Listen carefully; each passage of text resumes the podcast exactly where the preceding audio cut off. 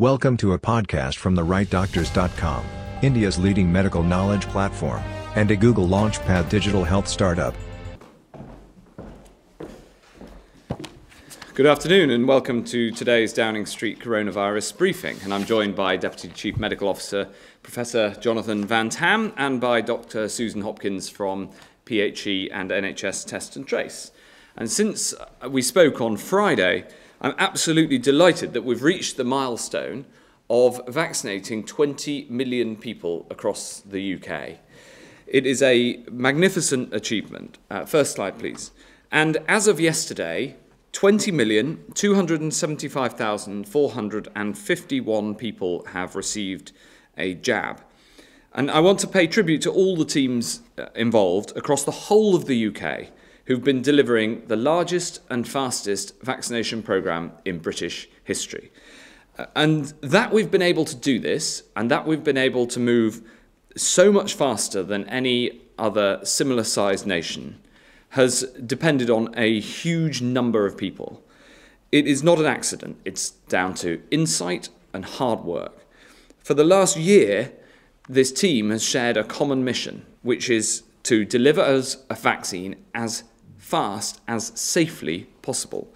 We've got used to saying thank you to people who've made it happen, but I just want to call out a couple in particular.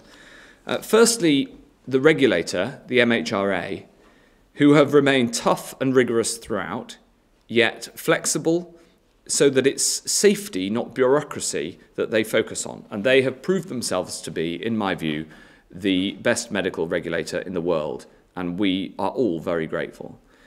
Next, the Vaccines Task Force. Their combination of academic excellence with private sector entrepreneurialism and civil service grip has forged a team of remarkable capability, which is a model for how governments can get stuff done in the future. The scientists, the pharmaceutical companies, the armed forces, everyone involved in the delivery effort, from the leadership of the NHS through to every local volunteer, and you, the British people, for sticking to the rules and for the remarkable enthusiasm to get a jab, which makes me really proud. Recent figures show 94% of those eligible have said that they either have had a jab or will get a jab when their call comes. 94%.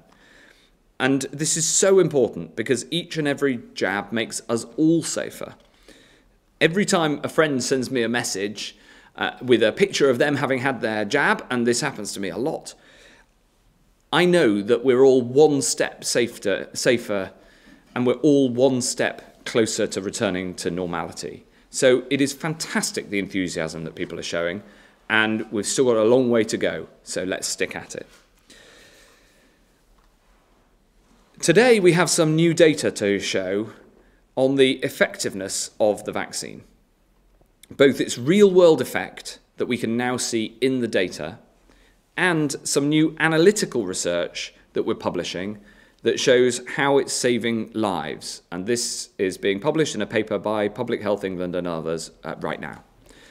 Uh, first, let's look at the real world data. Next slide, please. If you look at the number of new cases, as we described on Friday, the number of new cases is falling, but the rate of decline has slowed. This shows how we all need to keep sticking to the rules. Let's not blow it now. However, next slide, please. The number of hospitalizations is falling faster. Even better, among the age groups who were vaccinated first, so the older age groups, the fall in hospitalizations is faster than in the younger age groups who are still yet to get a jab. This is a sign that the vaccine is working. Next slide, please. But where you can really see it is in the data on deaths. We can see that the number of deaths each day is thankfully falling much, much faster than in the first peak. And again, as you can see from this slide, it's falling faster in the over 80s, who got the jab first, than in the under 80s. Final slide, please. And taken together, this difference in the data between older and younger groups shows a vaccine gap and you can just see it starting to emerge here over February. This is a gap between the rate of decline in older and younger groups, where the older groups were obviously vaccinated first, and you're seeing that there, the rate of decline in terms of the number of people dying each day is going faster amongst the over 80s. And this shows in the real world across the UK right now that the vaccine is helping both to protect the NHS and to save lives. And these real world effects are backed up by some exciting new data that shows that a single shot of either the Oxford AstraZeneca vaccine or of the Pfizer vaccine works against severe infection among the over 70s with a more than 80% reduction in hospitalizations. This is extremely good news. In fact, the detailed data show that the, that the protection that you get from catching COVID 35 days after a first jab is even slightly better for the Oxford jab than for Pfizer. Albeit both results are clearly very strong, and Professor Van Tam is going to set out more details in a moment. These results may also help to explain why the number of COVID admissions to intensive care units among people over 80 in the UK have dropped to single figures in the last couple of weeks, which is something I know that we all welcome. This is seriously encouraging. It shows the power of science. And what it means for you is that when the call comes, get the jab. The evidence shows that it will protect you and protect others.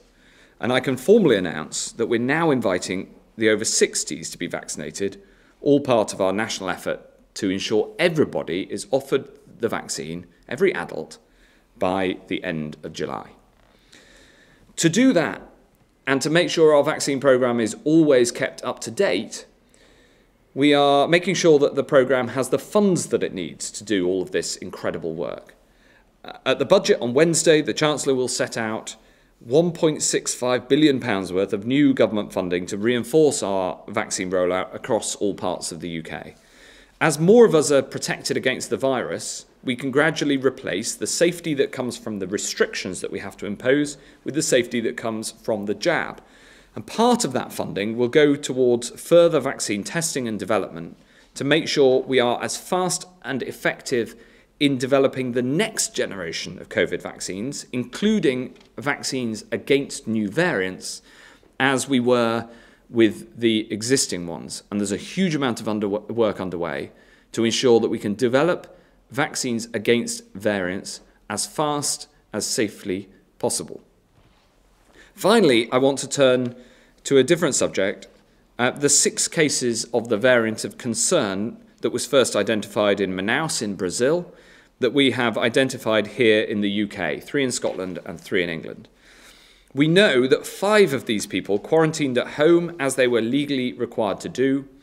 We've been in contact with them and their families, and we're grateful to them for understanding the seriousness of the situation. We're putting in place surge testing in South Gloucestershire as a precaution, and I urge everyone to remain vigilant.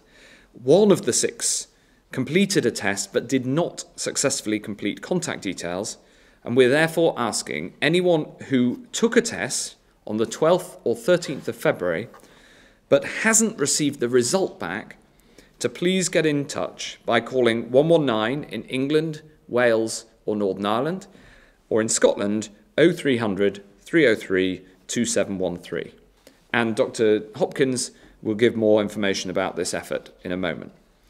We identified these cases thanks to the UK's advanced sequencing capabilities. We know about them because of the work of NHS Test and Trace, and scientists around the world are now working hard to get ahead of some of these new variants, looking at how much a third vaccine dose could tackle these evolving mutations if it's necessary, much as we tackle mutations from flu each year.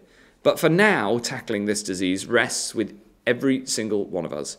It's important to remember that no matter what variant it is, COVID spreads in the same way through social contact between people. The steps that we can all take to stop its spread are the same to stay at home, to take vital steps like hands, face, and space, and make sure we observe the basics, letting fresh air in, and keeping to the rules on social distancing.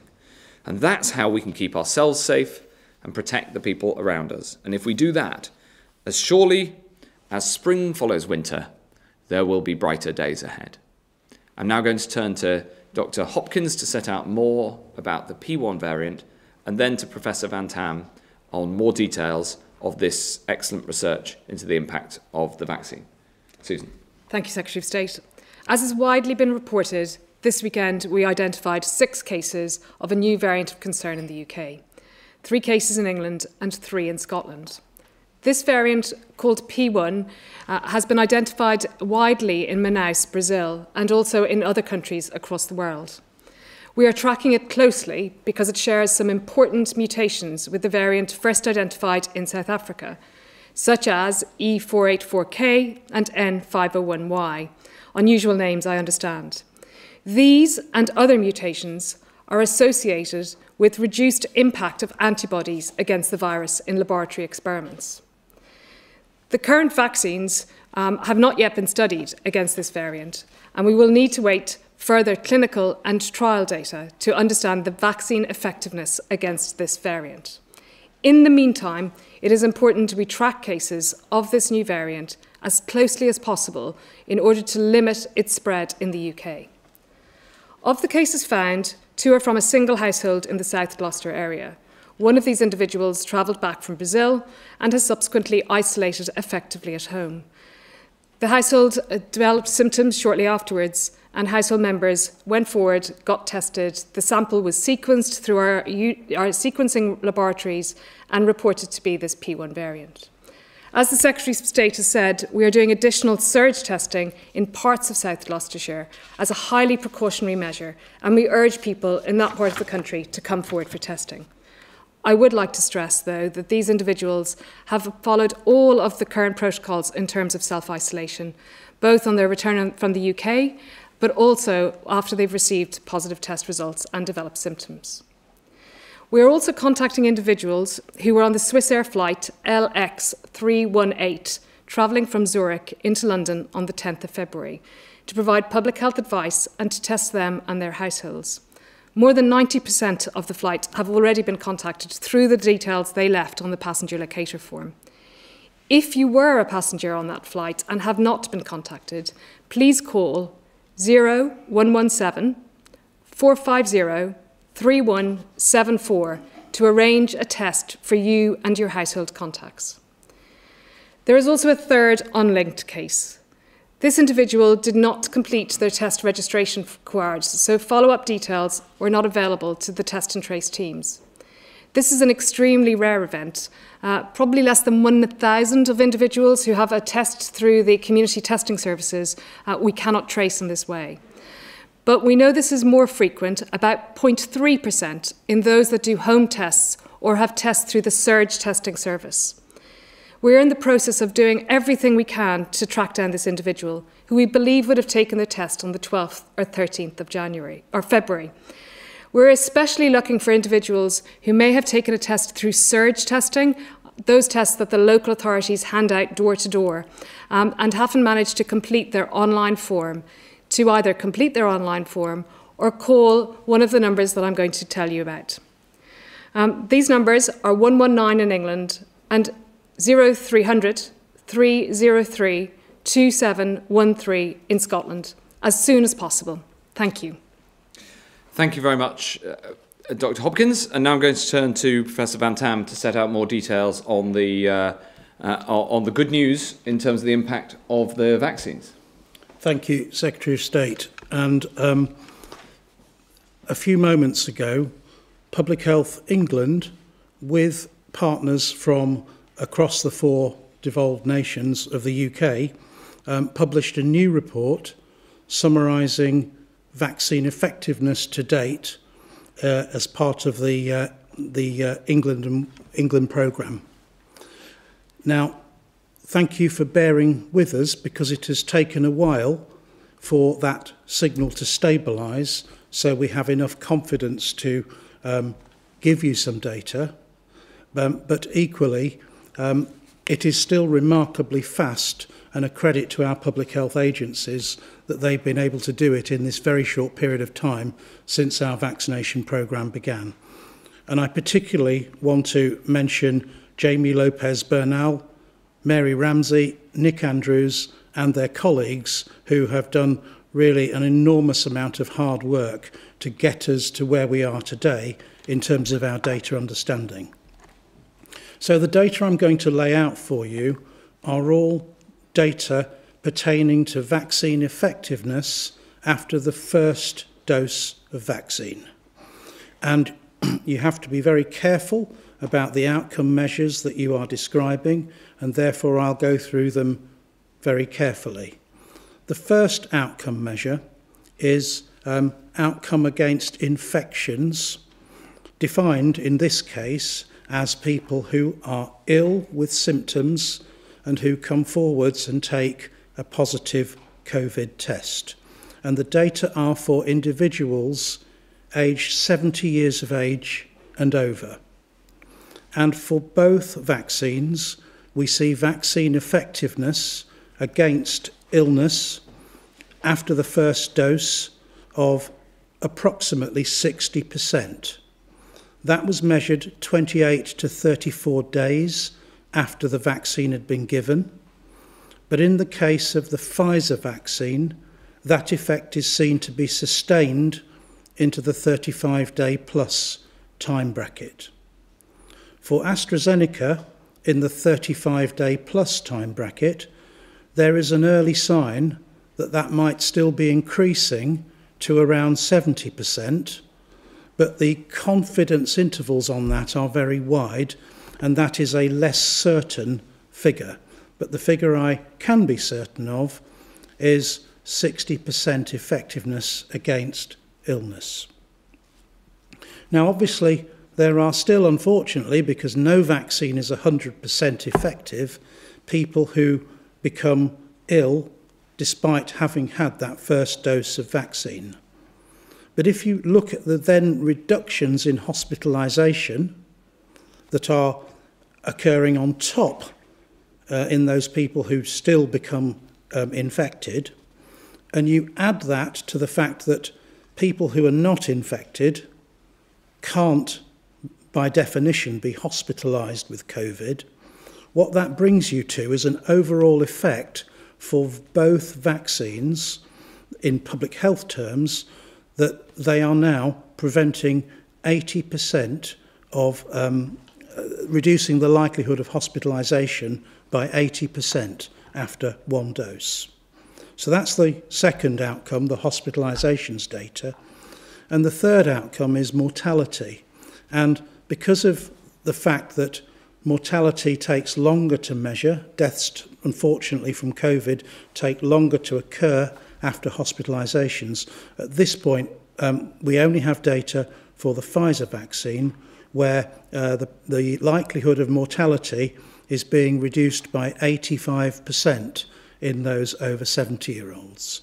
So that's really the summary.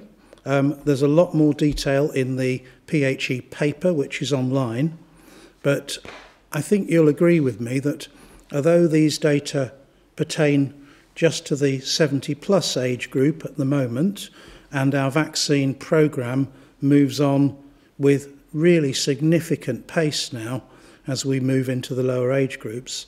It shows us, gives us those first glimpses of how, if we are patient and we give this vaccine programme time to have its full effect, it is going to hopefully take us into a very different world in the next few months.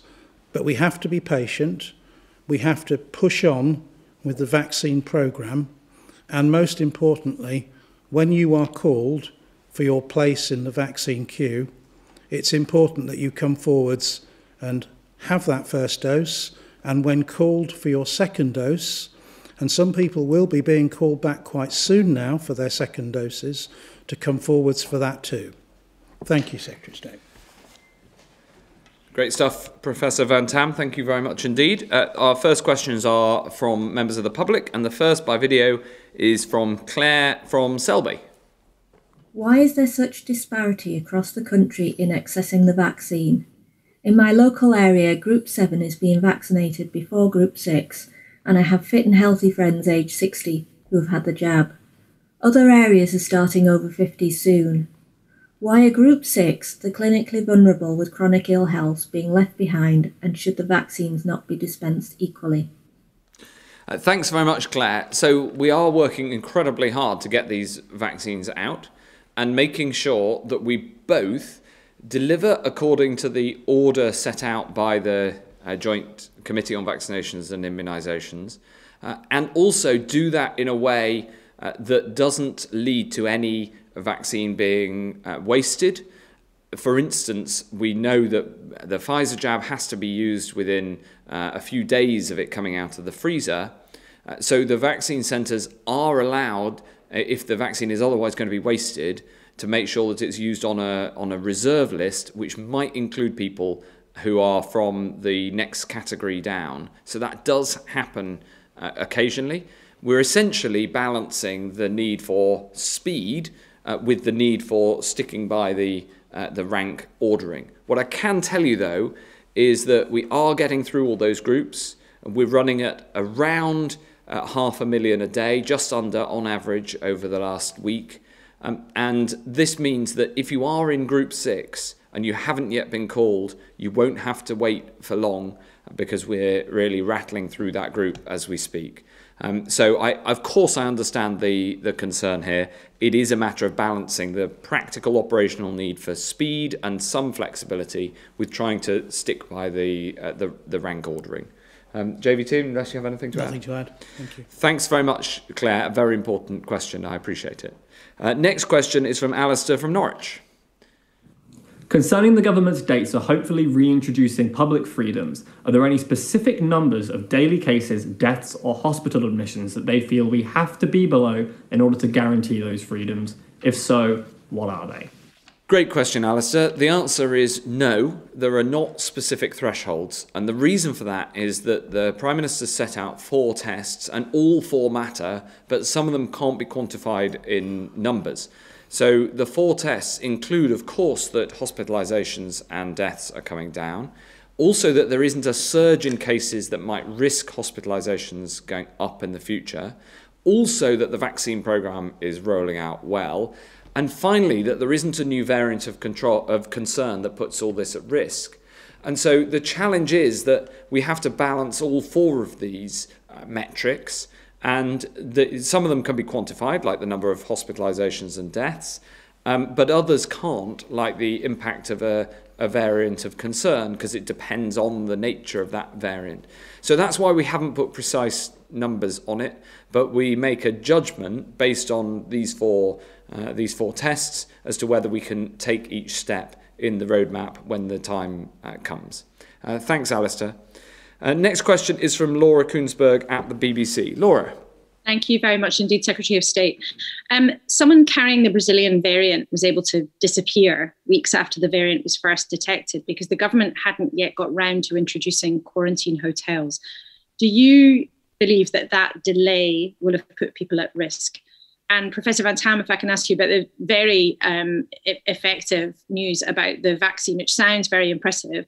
In the real world, how would you describe the impact that these kinds of results suggest the vaccine might have? And what kinds of difference could that make in the weeks to come to what we're all experiencing? Uh, thanks, Laura. Two very important questions. The answer to your first is no. Uh, we had already uh, quarantine in place. And in fact, we'd already put in place a ban on direct travel from uh, Brazil, um, and also that if those who aren't uh, either citizens or resident here couldn't come. And all the evidence is that the five cases that we know about followed those quarantine rules, uh, and that I hope is very reassuring to people.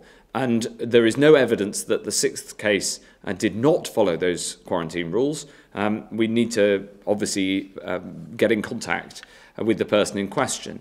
Also, this positive test was on the 12th or 13th of February, we think, uh, and that was obviously over two weeks ago, and we haven't seen any further uh, knock on uh, transmissions uh, in the data uh, that we obviously monitor very, very closely. And we now um, we now sequence around a third of all of the positive tests. So all of that points to the work that's that's been done and the system that was in place, uh, having managed to uh, control this.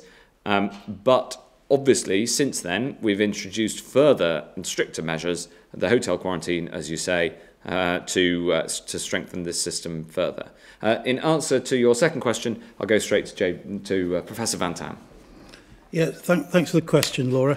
So um, we've given first doses now to more than 20 million people on the JCVI priority groups. But we need to remember that that still means there are another 15 million people, roughly, who need their first dose. And then it will be important to go back um, progressively as we go through from now, really, um, to give second doses. So it is still all going to take time until we can apply the results that I've described to you in a more generalised way in the population. But in time, I expect the vaccine to lower levels of disease across the country. I expect it to reduce the likelihood, because we're starting from the elderly and the most vulnerable, that infections that are present can get into the older and more vulnerable population. And I expect for the individuals who have been vaccinated, even if they come across the virus, and even if they are um, infected with the virus, I expect the likelihood of them suffering severe consequences not to be eliminated, but to be lessened over time. In other words, the ratio of mild cases to severe cases um, should increase in favour of milder cases as time goes by. So there's a lot to look forwards to. It's very tempting to just go, right, we've seen the results, that means the problem's fixed. Um, the problem isn't fixed yet, but we definitely have identified um, a way of fixing the problem, and the early data show us how to do that and where to advance from here. Thanks very much indeed. Uh, anything to add, Susan? No. Uh, next question from Romilly Weeks at ITV. Romilly. Health Secretary, you've said that one of the ways to stop the spread of this new variant is to stay at home, and yet you're about to open schools and start the process of unlocking. How likely is it that this new variant could derail that process? And if I could ask uh, Dr. Hopkins as well, what is the likelihood that there are already many more than six cases of the new variant in the UK? And the Prime Minister has said today that there's no evidence that the existing vaccines are not effective against the new variant. How confident are you that they are effective? Uh, thanks very much, Romilly. Three vital questions. Uh, the first one on uh, schools, we do not think that there's any need to change the approach on schools for Monday because of this new variant. And the reason we think that is that in five of, in five of the six cases, um, we have been in contact with them, three in Scotland, where, of course, Public Health Scotland takes the lead, and two in England, in South Gloucestershire, where Public Health England uh, take the lead. And they've been in contact with these cases, and we have a high degree of confidence that they followed quarantine um, as they are uh, they were legally required to do. Uh, in the case of the sixth case, of course, we're, uh, we're as you know, we're trying to track down uh, this uh, individual, um, but we also have not seen any further community spread. And so, whilst obviously it's something that we should be all vigilant about, and it reinforces the need for people to follow the rules as they are now, it doesn't change our assessment of the uh, of the roadmap right now, not least because our goal is to uh, contain uh, this uh, transmission to just these six people, uh, but we will obviously be, uh, be looking out for that very, very carefully. Yeah, uh, I would just add, so we've sequenced almost 150,000 uh, cases of this infection since this 2021. These are the only six cases that we've identified. Uh, we've also working with both the ONS and REACT studies, where they get a representative um, proportion of the population sequenced, and we have not found the, any P1 cases in that. That's all very reassuring, but we're still on guard uh, and increasing the proportion of the cases that get sequenced on a week by week basis. Uh, and clearly, we will manage and look to see if there's any other cases in the community. That's why we want this individual to come forward, so we can ensure that uh, th their contacts are, are tested, that we review and look at everything about this case, and can find out whether there are any associated cases that need any further work done to them. Thanks very much, Romilly. Um, the next question from uh, Thomas Moore at Sky. Secretary of State, you know there is this missing case, but not who or where or whether they've self isolated. How is it that after two months of a tough lockdown and just one week before it starts to lift, such a concerning new variant has been allowed to slip through the net? And Professor Van Tam, level with the British public, is there any prospect of a foreign holiday this summer when new variants are crossing our borders and there's still no vaccine with inbuilt universal protection? Against the evolving virus? Uh, thanks, Thomas. Well, I, I, see it the other way round. It's because of the extraordinary capability of NHS Test and Trace that we've been able to identify uh, these cases. And in particular, there is a high chance that the identification of the sixth case uh, came through the surge testing that we put in uh, around communities where we were uh, previously looking for, uh, for other variants of concern. And we don't know that for sure. Uh, but it, without the huge uh, surveillance that we have in terms of the uh, testing capability and then the ability to sequence that, uh, we wouldn't know about this. And by sequencing now around 30% of cases, that means that we do have a very good uh, survey uh, to be able to spot uh, variants of concern like this. But as you say, it is critical that people continue to follow the rules because that limits the spread of new variants in the same way that it limits the spread of the existing uh, variant that is the, the what, what infects uh, most people in the country, thankfully, with decreasing rates. Susan. I would just like to add that sometimes it's, it's really important that people may have got the test and then not realised how to complete it or may have lost their, their form to complete it. Uh, 119 is standing by in England and also the Scottish number is available on the website. So we are imploring people to come forward if they haven't got their test results and we will help you find and reconnect you with that test result and therefore be able to uh, stop any transmission. Uh, thanks very much. Um, Sarah Boseley from The Guardian. Thank you very much, Minister. Um, so we know that the P1 virus, obviously Brazil is on the red list of countries where people have to quarantine as a result of coming back. But um, Labour is saying that the P1 variant's also been found in Germany, the Faroe Islands, Italy, Japan, Republic of Korea, and the USA, and none of those are on the red list. So doesn't this mean that the UK's borders are in fact incredibly porous and that red lists are not the way to go about this since variants can travel so easily. And uh, secondly, can I just ask you about the very positive news from PHE about the vaccines and the AstraZeneca vaccine in particular? Do you think, Minister, that this could actually put paid to the scepticism we've seen in Europe about this vaccine?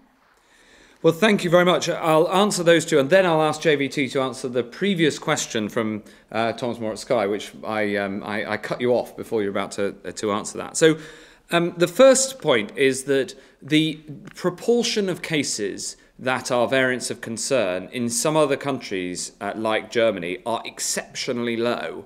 Uh, in the same way that the proportion of cases here that are variants of concern are exceptionally low. But there are some other countries, like uh, Brazil and uh, South Africa, where the variant of concern is the dominant variant. And that is a material consideration in terms of the, uh, the, the red list. But what I'd say further to that is home quarantine is required for everybody. And we have a requirement for a pre departure test and then a test at day two and day eight. So we ha- have these strong uh, safeguards against the uh, uh, uh, against these variants that are in place uh, that are in place now.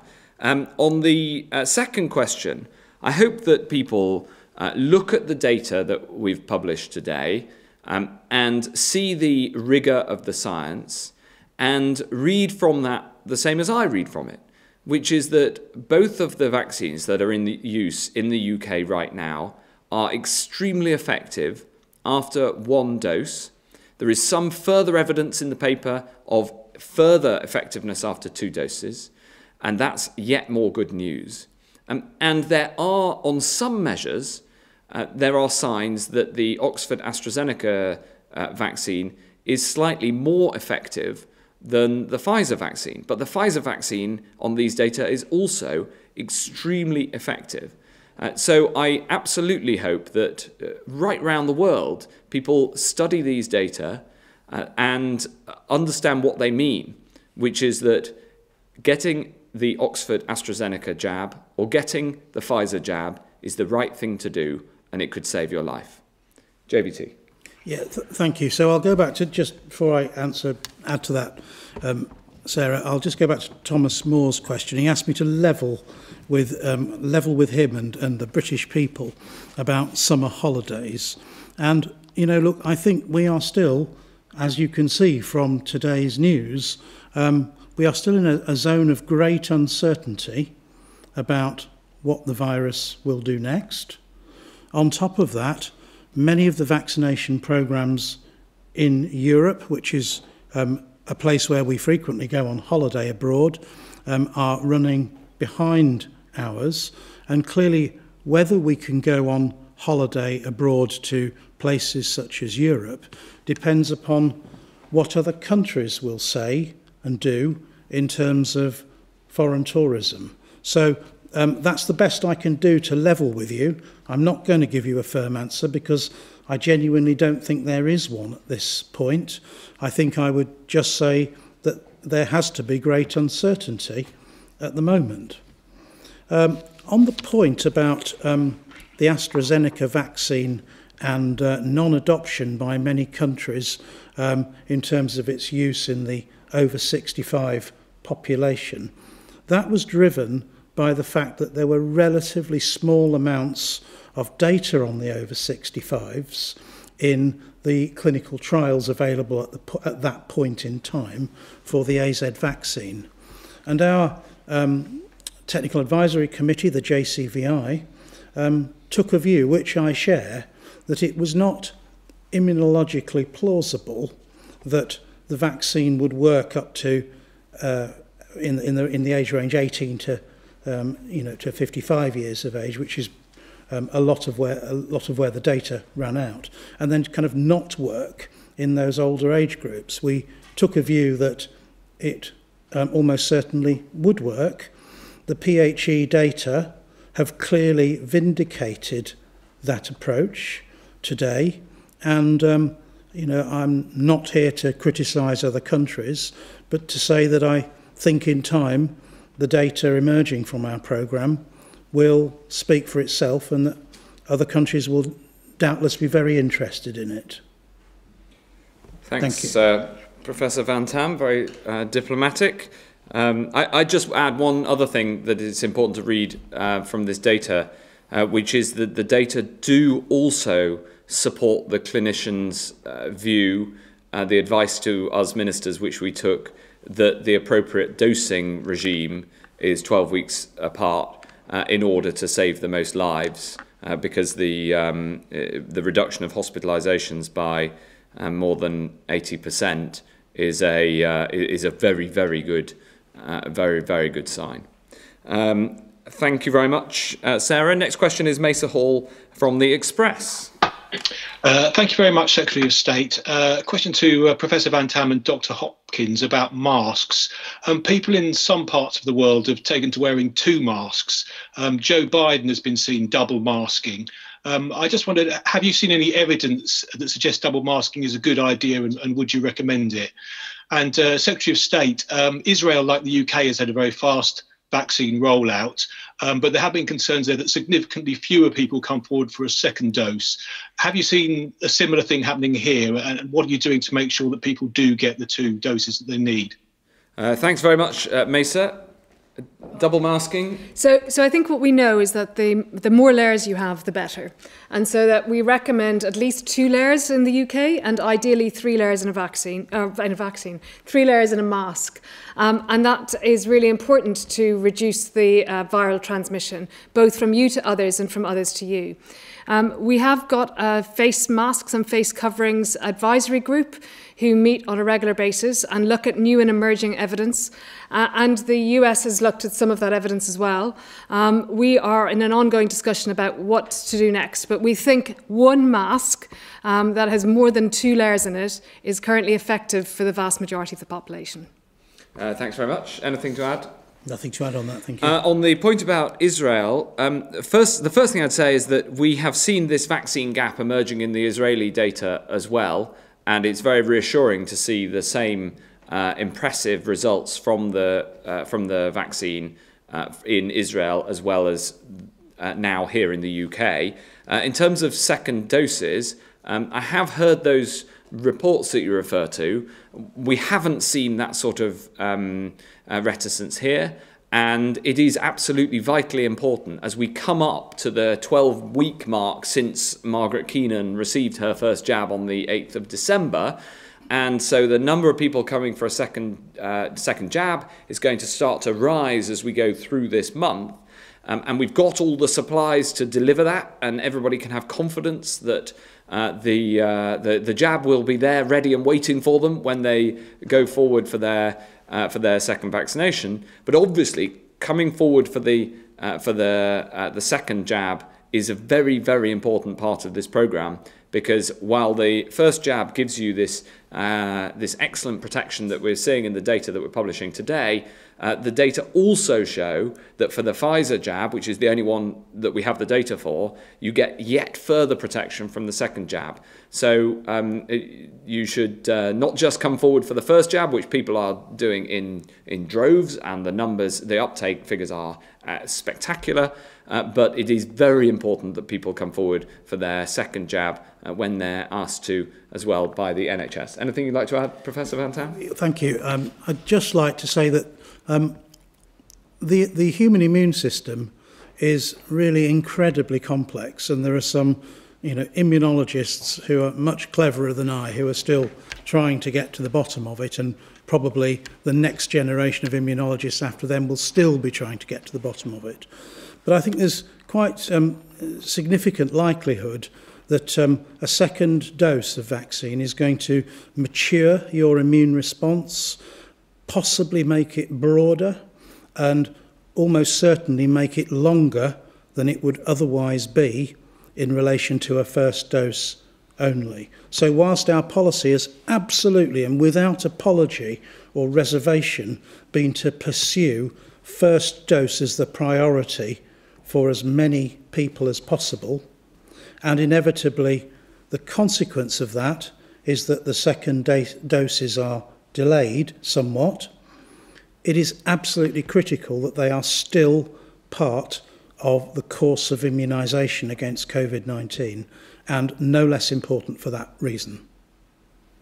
Thanks very much. Thanks very much, Mesa. Um, the final question is from Jill Lawless at AP. Jill. Thank you very much. Um, a, a, question for you, uh, Health Secretary. Um, I wondered what you thought about the EU's plan uh, for what they're calling a, a, uh, digital vaccination green pass, I mean, essentially a, a vaccination a vaccine passport. Um, the UK has called for international coordination on on getting international travel going again. Is that a, useful idea, and is it something Britain might want to sign up to? Um, and then just one for everyone. Uh, the um, the roadmap to easing the lockdown in, in England starts in a week's time when uh, when children go back to class. Um, and then it, it proceeds in a number of steps. I wondered which step you're the most concerned about. Uh, thanks very much, Jill. So we are absolutely working with our international partners on uh, the any need for certification uh, in terms of having had a vaccine to be able to travel to another country. Because if another country wants to uh, say that you need to have been vaccinated uh, with a recognised vaccine to travel there, we want to enable uh, Brits to be able to to take that journey. So we are working with international partners. Um, the EU is part of those discussions, um, as are several other uh, uh, countries around the world. And it's, um, it, it's obviously important work. Um, what I'd also say is that, in a sense, this already exists uh, because you need to have a test before you can uh, travel to the UK. And as far as I understand it from the details set out today, uh, the EU proposal is that it, it, it, that um, certification includes both whether you've had the vaccine and also whether you've recently had a test for those who can't get vaccinated yet, um, which is obviously uh, particularly important. Um, I, I, I, um, uh, therefore, it's, it's, it's something that we're working with them and others on um, and it matters that we get the details of this right uh, for international travel. Um, and on the question on the roadmap, um, I, what I'd say in response to your question is that we have set out the tests precisely so we can be uh, we can be sure that the data still um, allow for the safe step down the roadmap. And I'm highly confident that the opening of schools on Monday uh, is the right thing to do, uh, and the data point that way, and then we will assess the data before taking uh, step two. Uh, the, the roadmap is designed to be able to see the data before we take each step, uh, and so we've done it in that way in order to be able to have the assurance that we are taking a cautious yet irreversible path out of this pandemic. Dr. Hopkins, anything to add on that? Well, I would, I would agree. I, I think the thing that we know is that children going back to school, and at each point is likely to increase interactions with others, and therefore we are likely to see an increase in the R number and potentially more transmissions. What we need to do is give time after each of the events to monitor the impact of that, not just on cases in the community, but particularly on hospital admissions and deaths, which is what we see that the vaccines are preventing and what will prevent surges in hospitalisations and therefore a big impact. So we'll need to monitor the cases after each step, and that's going to be really important. Uh, thank you, Secretary of State. At the risk of sounding like a parrot, um, I'm not worried about any particular step. I am far more worried that there is time to consider the effect of each step before we move on to the next one. And that way, we get into a process where we are hopefully with vaccines relaxing in a very long term way and we don't have to go backwards and forwards and backwards and forwards in these kind of stuttering steps. I'd rather take much slower and more pronounced and measured steps that always go in one direction. And that just means moving a little more slowly than sometimes your instincts and your emotions and your desires um, uh, would lead you to want to do. There's one final point I'd, I'd like to make on this, uh, Jill, which is that the link to the data that we've just published on the vaccine efficacy. Because the effectiveness of the vaccine on protecting people and on reducing transmission is critical to the roadmap. The only reason we can set out as full a roadmap as we have is because of the vaccine rollout. Because we know that without the vaccine, uh, the, uh, the, the, the, the, the, there is no way to keep uh, people safe uh, in the way that we can with the vaccine. And so the data that we've sh- published today shows that the roadmap is achievable because it shows that we will be able to break the link from cases through to hospitalizations and to deaths. And until now in the pandemic, that link from cases through to hospitalizations and deaths has been unbreakable, and we have demonstrated with the data today that the vaccines can break that link, and that is down to the power of science. So it's good news for everybody, and in, in a way, it, uh, it's reassuring for our ability to progress down the roadmap. Thanks very much indeed for your questions. I look forward to seeing you at a future Downing Street press conference, no doubt soon. You are listening to a podcast from therightdoctors.com. We bring insights from the world's best medical minds to audiences worldwide. The Right Doctors is a Google Launchpad digital health startup and is a knowledge partner of choice for medical conferences, CME, specialty journals, and scientific events from the field of medicine. If you like this podcast, share it with your friends and visit our website, www.therightdoctors.com.